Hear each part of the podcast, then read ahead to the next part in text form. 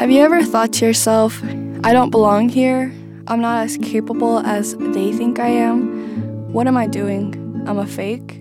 I don't know what I'm doing, and so on? Well, if you have experienced this mindset, don't worry. According to simplypsychology.org, it is estimated that 70% of people will struggle with these thought patterns at least once in their lifetime. What I'm talking about and what this episode will discuss is imposter syndrome. With me on this episode, I have Lea Hernandez. Awesome. Thanks for having me. I'm super excited to be here. I'm an assistant professor in the Department of Communication here at Utah Valley University, and I've been in academia in some form or function ever since I was 22. So, just to give y'all an idea of how long that's been, it's been about 15 years. so, I am no stranger to the topic of imposter syndrome personally. so, Lea, in your words, how would you describe imposter syndrome? Yeah, it quite literally feels like this suffocating weight on your chest that you just can't get rid of. And I think the questions you opened with at the start of the episode were perfect because it really does touch upon questions of do I belong? Am I good enough to be here? Oh my goodness, what's going to happen when everyone finds out that I'm a fake or a phony and they find out that I don't really belong here? And then all of these feelings cloud your judgment, they cloud your approach to your ability to function in whatever space it is, whether it's in the classroom or in academia more broadly or at work. Um, and then when you think about the cumulative feelings of imposter syndrome, it just becomes downright exhausting for you to feel like that over days, weeks, months, years, right? It's it's just incredibly taxing and also strenuous and anxiety inducing. Mm-hmm. And like I feel like that's such an important concept to understand for both English and Spanish listeners on this episode. So, for me, I'm going to describe it in Spanish for those who are listening mm-hmm, who mm-hmm. may not be as fluent in the English language just yet. El síndrome del impostor es un fenómeno psicológico en el que la gente se siente incapaz de internalizar sus logros y sufre un miedo persistente de ser descubierto como un fraude. that is what imposter syndrome is, and it is what, as I mentioned before, we're going to be tackling on this episode. so, okay, Lea, have you ever had an experience with imposter syndrome that you're comfortable sharing? Oh, yeah. I mean, geez, where do I even begin, right? I it's interesting when you think about academics' trajectories when they graduate from undergrad and they're trying to figure out what their life is going to look like after that. So, to give you an idea of the context within I'm working with here, um, as soon as I graduated from undergrad with my bachelor's degree, I started working in news. So I started working in journalism as an assignments editor.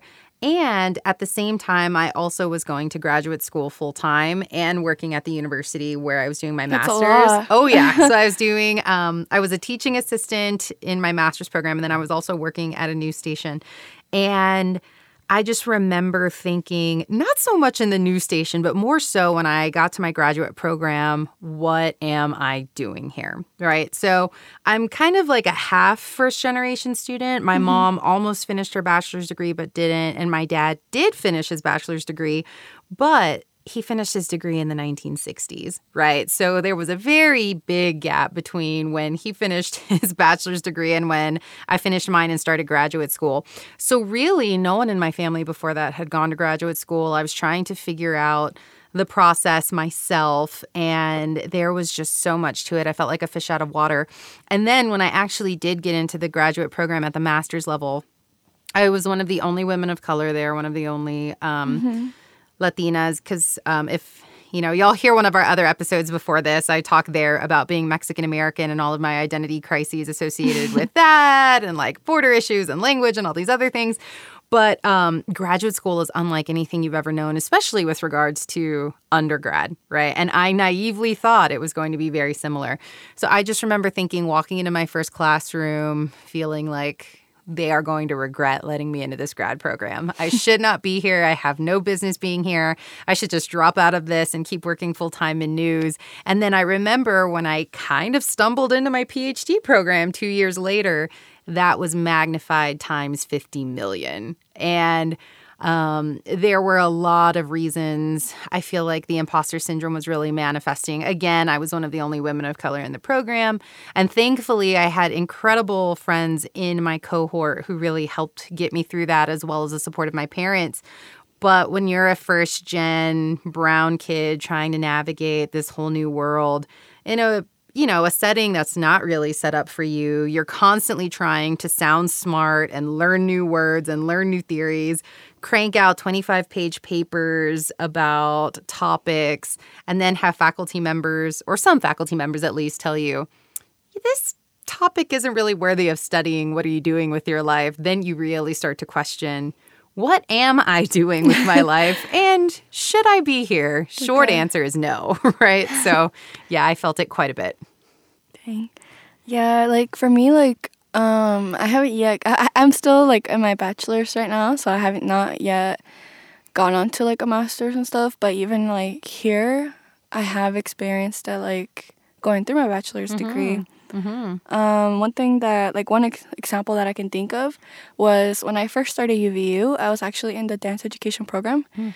um, mm-hmm. mm-hmm. because I've danced my whole life. Um, and I love it. And I just wanted to, like, choreograph and I wanted to, like, be able to teach that. Yeah, yeah. But when I would go into, like, the classes um, or, like, register for the classes and be, like, present in those classes, I would get the imposter syndrome because I was like, yeah, like I was the only person that would have like, I was like from a lower income family in mm-hmm. comparison to like the other people that were in the program. Mm-hmm. And because like, even though I love to dance and everything, almost everything that I know how to do was self taught. Yeah. Because my parents couldn't afford it. Mm-hmm.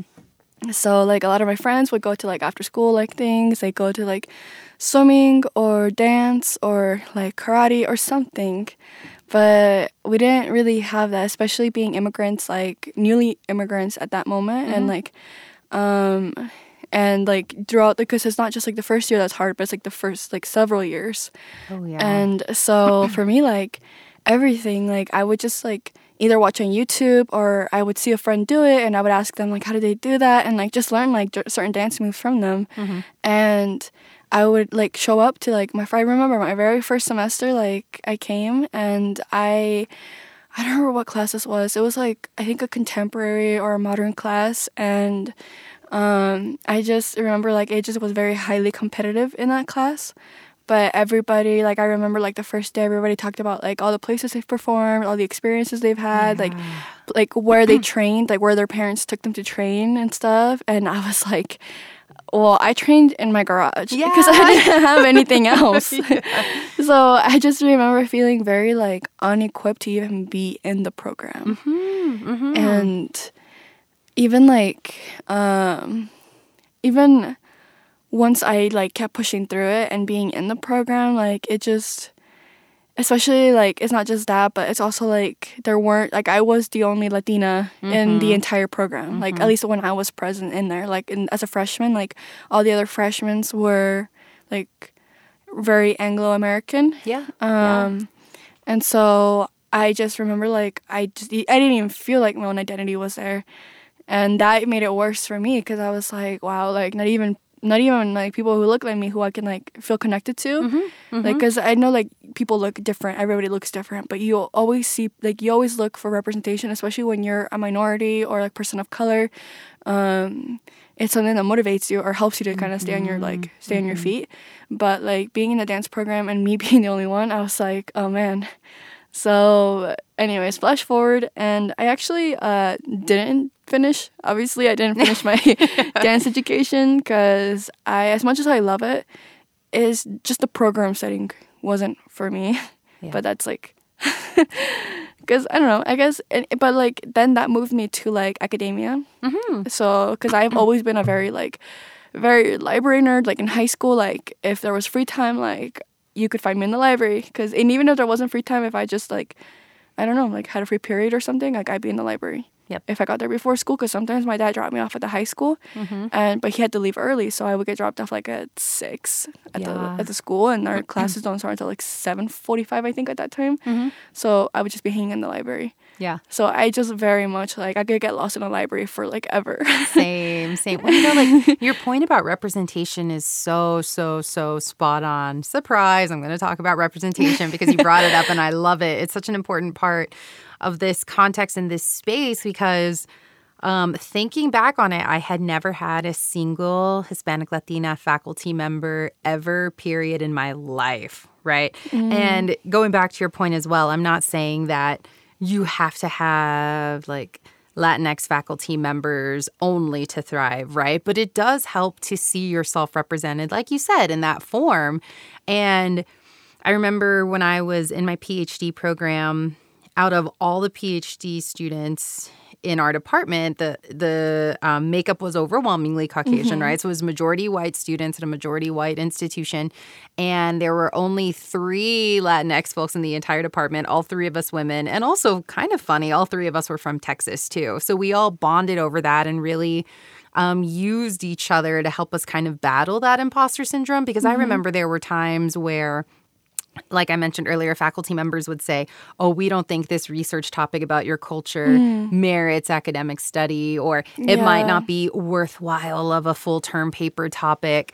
And I just remember wondering how at that time how much more different the experience would have been and how much better would I have been able to manage my imposter syndrome if there were more people I could relate to, right? Like more people who could understand what it felt like to be a Latinx person in a majority white institution just trying to survive.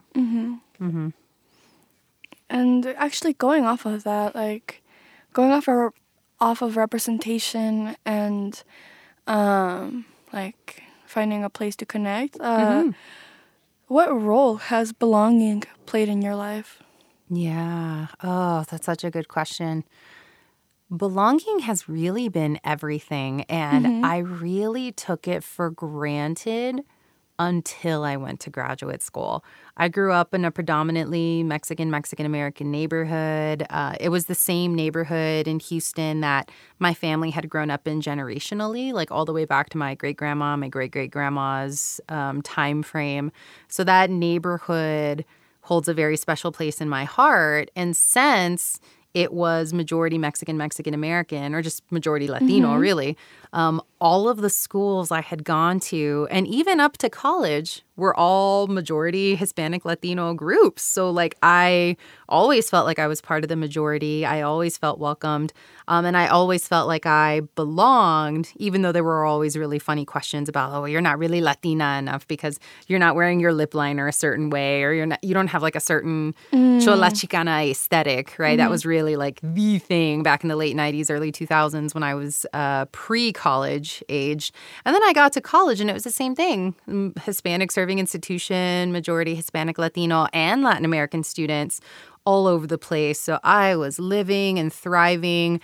And then when I got to grad school, all of that changed. And I felt like a huge fish out of water because not only was I at a majority white student body institution, but I was also teaching a majority student body that was also Caucasian as well. So the whole idea of belonging really got ripped out from under me. And um, granted, like part of this equation, I think, also has to do with the fact that I do have white passing privilege, right? So, um, in certain spaces, people aren't quite sure what my ethnicity or my background is. And a lot of people will always offensively tell me, Oh, isn't Hernandez your husband's last name? And I'm like, Oh, okay, here we go, right? So, all of these other questions of belonging come up. Well, no, really, it's my last name. Um, but yeah, it I just remember thinking about how much of a culture clash that was even though when I went to my PhD program it was only an hour an hour and a half away from my hometown, but it might as well have been worlds away. Yeah, And- wow. yeah, an hour and a half, but it felt like it was a 24-hour drive. Night and day. And um, I also remember too, there was one particularly problematic colorblind racist incident that one of my good friends and I, who was another instructor, that we had to navigate during a classroom setting with students who said several problematic, naive things.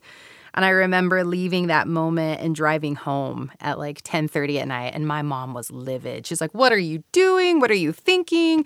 Anything could have happened to you driving late at night. You know how our parents mm-hmm. are, right?" Yeah. And I was like, "I can't take it there anymore." And my mom pardon my language, was like, I will be damned if you drop out. And she's like, I'll go back and hang out with you for a few weeks. We're going to figure this all out. We'll figure out how to make that belonging stick. But you've come too far in your life to drop out now. But I feel like belonging is really the other side of the imposter syndrome mm-hmm. coin, right? Mm-hmm. um, it's, and I'd be lying too if I said that it's not something that I still don't deal with even to this day, several years later. It's just one of those nagging sorts of things that always makes you question yourself do I really belong here? Mm-hmm. Well, thanks for sharing that, Lea. Mm-hmm. Um, I know like that was like a very, like, it's like a you experience it's like your experience mm-hmm. and nobody can really even like when we all feel like imposter syndrome in our different moments like we don't ever get to feel it in the same way that somebody else does because mm-hmm. every, everybody has different factors playing like gender race um, even religion can like inter like interconnect with that stuff oh, too yeah. um, but actually going off on gender um, in the Looking Up a Unity podcast, Kelly, on that show, mentioned that women who may start out outspoken or confident, but who are penalized or urged to tone it down, are more likely to experience imposter syndrome. What are your thoughts on that?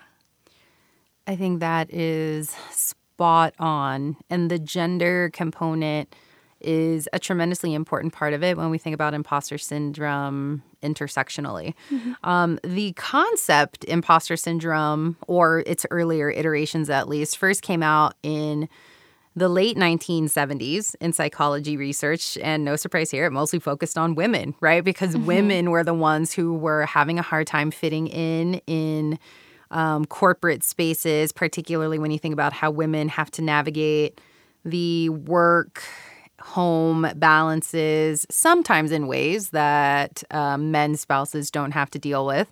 And then when you think about that intersectionally with race and ethnicity and other factors, we can see how women of color, queer women of color, mm-hmm. transgender women of color, et cetera, et cetera, feel like they fit in even less. And it's even more interesting to think about it here in Utah for those of us who have mm-hmm. listeners tuning in locally, right? Because Utah has one of the worst pay equity gaps in the nation. So even topics of pay equity, gender parity in corporations and in workspaces, that's been um, generating a lot of buzz lately and not only podcasts but also like several reports that faculty members and researchers have been looking at because all of it together kind of flashes this signal that says women shouldn't be here, right? Or mm-hmm. women should be felt to feel like they don't um, belong. And, you know, in classes we've had together and in spaces um, we've been lucky enough to spend time in together, we always talk about several of our favorite Chicana feminist scholars, mm-hmm. right? So we've got Gloria Anzaldúa, we have Cherríe Moraga, um, Ana Castillo, Sandra Cisneros, like a lot of our favorite um, authors who were really foundational in talking about imposter syndrome back in the 70s mm-hmm. and 80s, even if they weren't using that formal operational term. And for those of you who haven't heard of Gloria Anzaldúa yet, go run now. Google her. Look at the book Borderlands La Frontera. It was highly, highly, highly influential for me um, when I was much younger. And, you know, Gloria Anzaldúa herself was a queer Chicana feminist philosopher from Texas, right? So she wrote a ton about being a lesbian, being a Tejana, being a Chicana, not really feeling like she fit in everywhere. And imposter syndrome was a huge theme of many of Gloria Anzaldúa's writings. But like I said, she never quite used the term right. There's even a chapter um, one of her writings called How to Tame a Wild Tongue.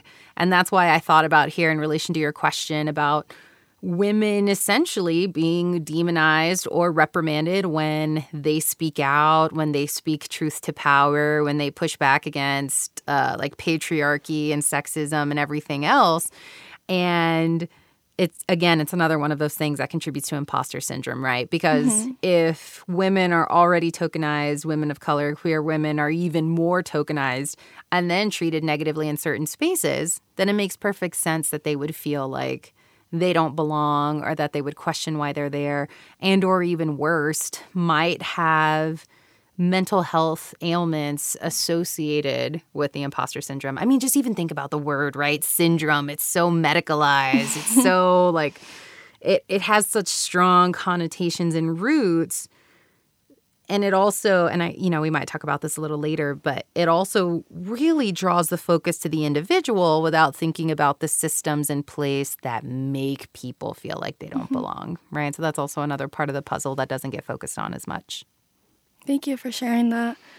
Yeah, like with what Kelly said about um, women that are like put down and then like they find themselves in spaces that they have to speak up, kind of like how that internally conflicts with themselves. Mm-hmm, mm-hmm. Um, I don't know. My thoughts went to like like how you mentioned like women of color, like Latinx, and not just like like how like all of like there's like intersectionality, which is like the connections between like different factors that make up that person. Mm-hmm, mm-hmm. So like they like yeah, how you mentioned like if they're like LGBTQ plus, like even that gives them like imposter syndrome because there isn't much representation or people who are from that community who they can like feel empowered by maybe in certain academia spaces. Mm-hmm, mm-hmm. um, and then um, just thinking about that like um, and how often like i mean most of my professors have been i would say female. Mm-hmm. and it just happened to be that way.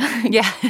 um and to think like almost all of them have talked to me about like or talked to all of us in the class like about like imposter syndrome yeah you know? Like opened up the discussion to the class. Mm-hmm. and for me sometimes like as a student it kind of is hard to like see because like you see it from your lens you know you see like all of your teachers being females and all of them being so knowledgeable on so many aspects of like what you're studying but on their end they like don't feel that same way um and and like with that and then like having like all that belonging that we talked about before mm-hmm. um I don't know, my thoughts on that are like, yeah, like I do agree with what like Kelly on that podcast episode said. Like, um, especially because like I know that we've talked so much about Gloria Anzaldúa, like not just in this episode, but like she has been mentioned so much throughout this like entire podcast show. Mm-hmm, I feel like mm-hmm. she might I might as well just like have like a side like credit, yeah,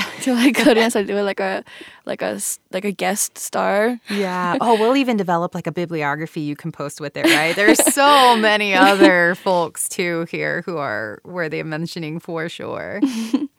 and like um I don't know, like from my end, kind of like I'm, I'm kind of going back to episode to question two, I would say, mm-hmm. but also with this one because I feel like they kind of my answer kind of goes to both the last question and this one. Um, when you mentioned about how you were like you you struggle with the imposter syndrome also because of like how you're like white passing. Mm-hmm. Um, I'm also white passing because I have like I have olive skin, but it's like I don't know I, I like there's like so many forms of olive skin, but I have like the kind that's like yeah, like very like um in the summertime you can tell. Yeah. Because I tan. like really Especially real in quickly. the summer, right? but um but yeah, like I would understand that when I would be in places and people would try to sometimes even like guess what I was. Oh yeah. or the like, where are you from? Yeah. What are you?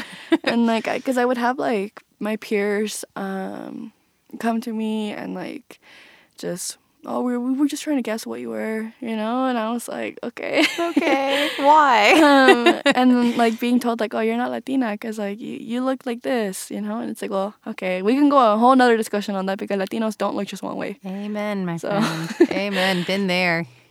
But yeah like um i don't know just thinking about it in my experience like especially when i would i would go into classroom settings where you would think like when you finally had like a person that was like that, that was like you, that was a Latinx like you or Latine, like depending on the term that the listeners, whatever term you prefer, like Latine, Latinx, Latin, uh, so forth. You do you, boo. um, but especially like, I remember having a class where i was me and only one other uh, Latina student, and one would think, okay, like that's representation, so like they'll feel good now. But I think for me, it worsened it Yeah. because prior to it, there being two of us, I had already been struggling in that one like college class, like with feeling like I was part of the class, um, especially like because I had a very different background than like most of the students. Because in class, a lot of students we talk and like you see connections, but I would mainly listen because I had no connections to what people were saying. I was like, nope, I, my family never did that. No, no. Nope, or that. we we never got the chance to do that, but Yeah. um, I don't know, like, but it's okay, like, cause like now I can try things now, you know. yeah, But in absolutely. but in that class, I remember having um, just like feeling it out. I'm like, okay, like it's okay. Like I'll just do my class and be good. And then I think it was uh, I don't know. It was like the beginning of the semester. I don't know if it was the first week or the second week, but I remember like she joined the class because usually like the first two weeks like people are like leaving or joining, and then like, um, but then like that brought in my other side of imposter syndrome because like I was like. I don't identify as the majority of this class, but in compare, like I would compare, I don't know, like maybe subconsciously, like I was like, mm-hmm, mm-hmm. but I also don't qual, I, I, I don't feel qualified, like in certain certain moments, like I'm like I don't feel qualified to be Latina, you know, which is a very like imposter, that's imposter syndrome too, Absolutely. because nobody can take away like where your heritage comes from. yep. And so, but mm-hmm. I just remember having like that duo like happen duo thing happening. First being like a woman in my class, like a female in my class that hadn't experienced a lot that majority of the people in the class had because of the finances that their parents had. Mm-hmm. Um, and then on the other end, being a woman of color, not feeling enough of a woman of color. Yep. So oh, yeah. Oh, I get that all the time. I mean, you know, I'd be lying if I said I didn't have this existential crisis the entire semester when we had Latino communication studies together, right? I mean, it was the the class where I had the largest number of Latin mm-hmm. AOXS students ever in one classroom. But it was also so beautifully glaring how different we all were under that one umbrella, right? With all of our different heritages, our backgrounds, our ancestries, our linguistic capabilities. And I remember thinking too, even when I was younger, how I didn't quite fit in with a lot of my friends and my family members in my neighborhoods because my parents taught me English only specifically when I was growing up because they wanted me to be able to do well in school. They thought it would be what was best for me, and they figured I'd learn Spanish secondarily as I got older. I mean, really, most of the Spanish I learned when I was a child, I learned from listening to Selena music and like other Tejano performers when I would drive around with my tia and we would go buy cassette tapes when I was like super teeny tiny. So, like, even then, my Spanish is not as good as I wish it was. And that became so glaring to me the first time I went to Mexico to visit my husband's family because my mm-hmm. husband is first generation Mexican and is fully bilingual and I'm not, right? Mm-hmm. So the the imposter syndrome just kept growing and growing and growing because of all of those different factors. And then I remember in our class kind of feeling like an imposter myself, but then also thinking about how nice it was that we could kind of craft our own space of belonging, even with all of our cultural variations under that one big umbrella. Mm-hmm. So, yeah, it just, the imposter syndrome just never stops. it does. It's like. I, rem- I don't know. I just remember that one TikTok that's like it goes on and on And on and on and on. um but yeah and like kind of to wrap up like these questions um or to wrap up like this episode um how much do you think an individual can realistically do to lessen imposter syndrome if they confront discrimination or consistently experience themselves as the only in the room Yeah. Oh, that's a good question and also a hard one. Um, like I mentioned earlier, so much of the conversations about imposter syndrome has focused on it at the individual level, right? So it's something that individuals feel internally apart from others. It's some sort of experience or trauma that they are just meant to have by themselves. Um, and what that does is it really obscures the role of and the responsibility of larger systems in realizing that they need to change, right? Mm-hmm. So when you think about why is it that imposter syndrome exists? Why do women of color feel it more particularly when they're the token woman of color in a room? Maybe it's because the organization has had problematic hiring policies. Maybe the organization or the institution brought on that woman of color to fill some sort of DEI token diversity role without having the adequate systems in place to ensure that she feels supported and mentored mm-hmm. and connected, right? So even here at UVU, right, I've only been here about three years, but in COVID time, it feels like forever and only one week all at the same time. Um, what has really helped me was finding alliances with other women, uh, white women and women of color, who have felt the same sort of imposter syndrome, even if it was kind of different, right? Experienced in their own individual ways. Mm-hmm.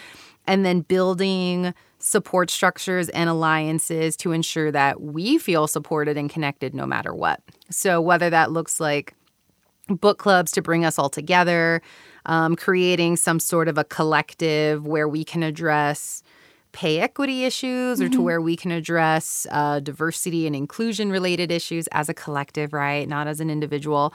And then also, really just making time for each other to name what we're feeling, acknowledge that it exists, and then brainstorm how we can change that moving forward. Is it a perfect solution for mm-hmm. imposter syndrome? No, because we would have to totally overhaul all the systems that created imposter syndrome for us in the first place. But are some of these more micro level sort of connections helpful in aiding how we feel? Absolutely. Because I remember here, even when I was here in my first semester, it was fall 2019. Mm-hmm. And I'm like, I was not born and raised in Utah. I barely got to Utah like three weeks before the semester started.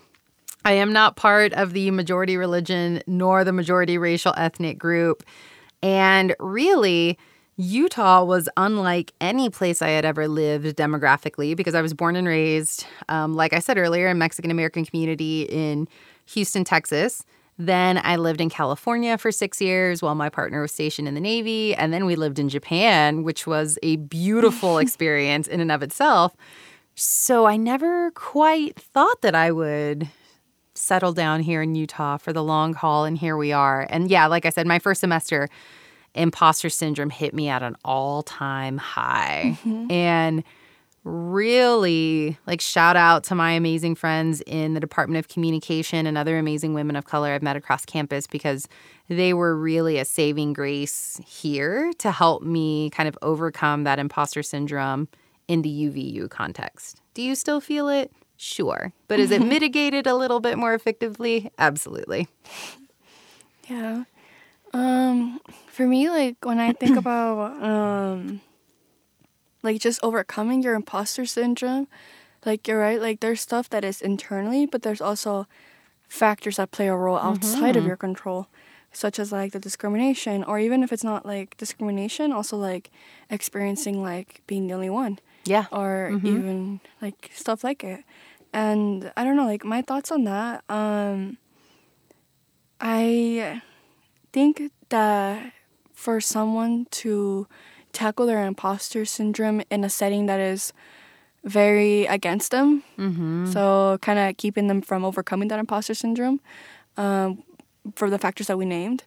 Um, I just, I think like there, like you can take it so far, you can yeah. tackle the imposter syndrome, but because of factors that are outside of your control like mm-hmm.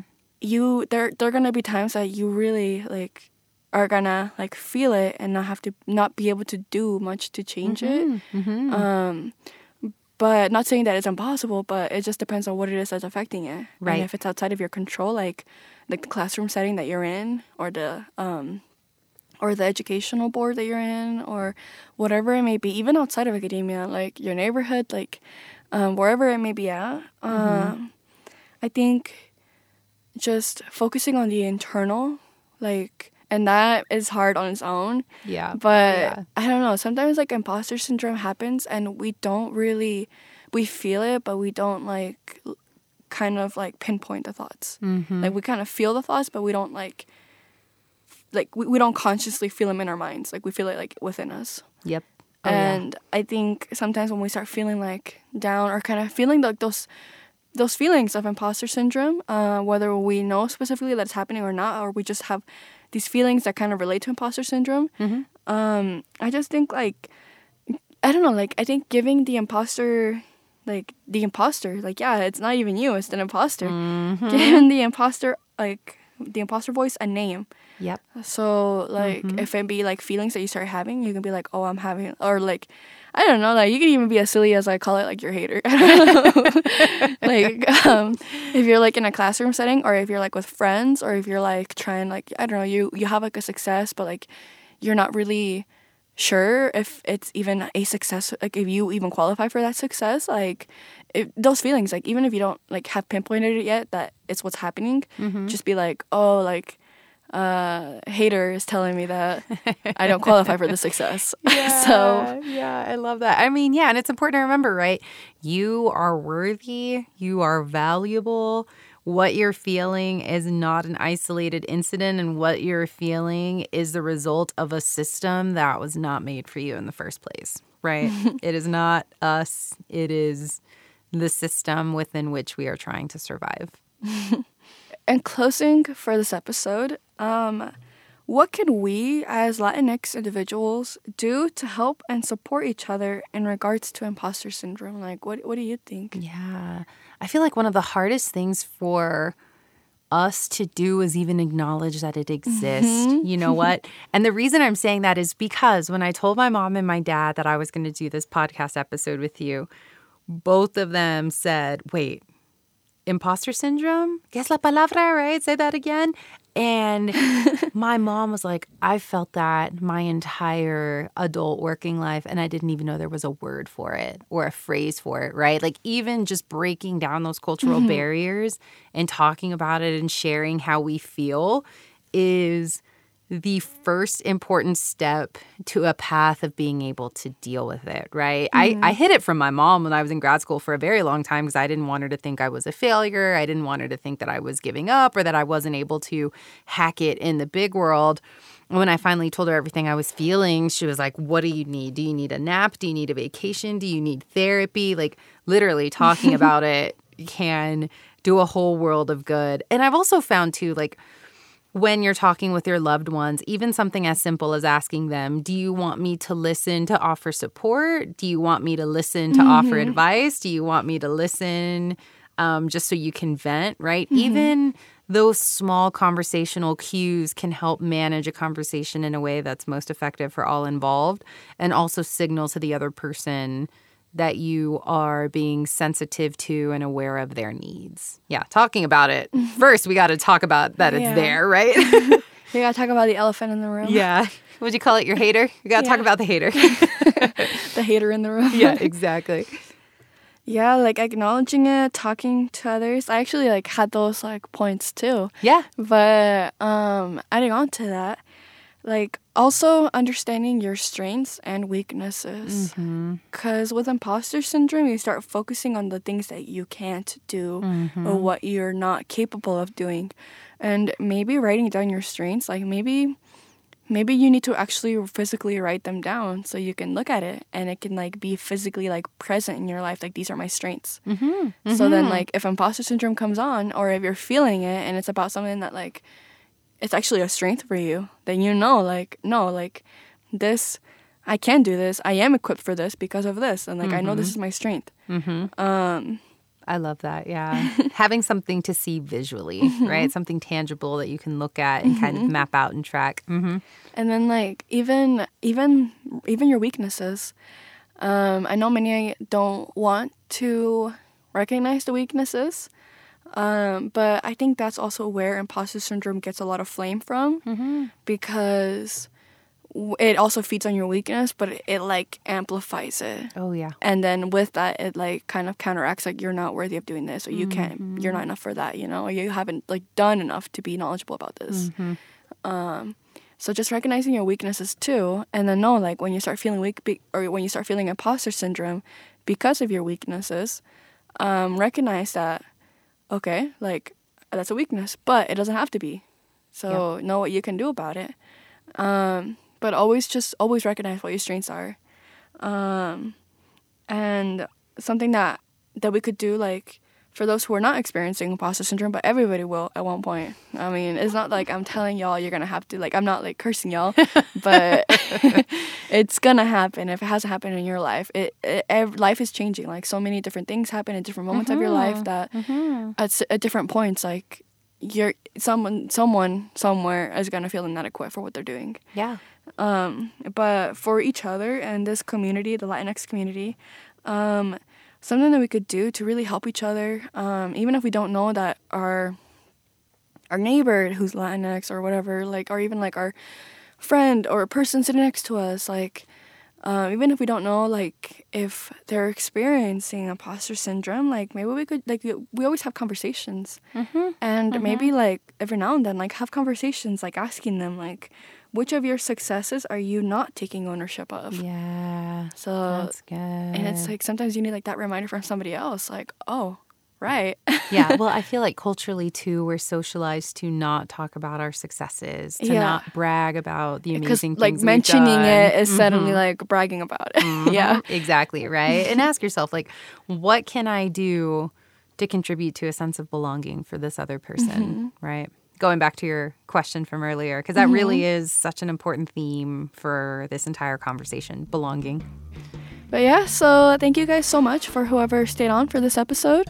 Um, once again, I am Mari, and I'm Lea. Thanks for being here, y'all. bye.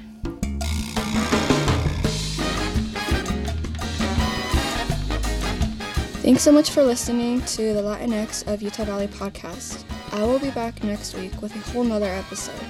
But before ending this episode, I'd like to give a special thanks to our sound engineer, Meg McKellar, for making this show possible, as well as Kevin MacLeod for the music.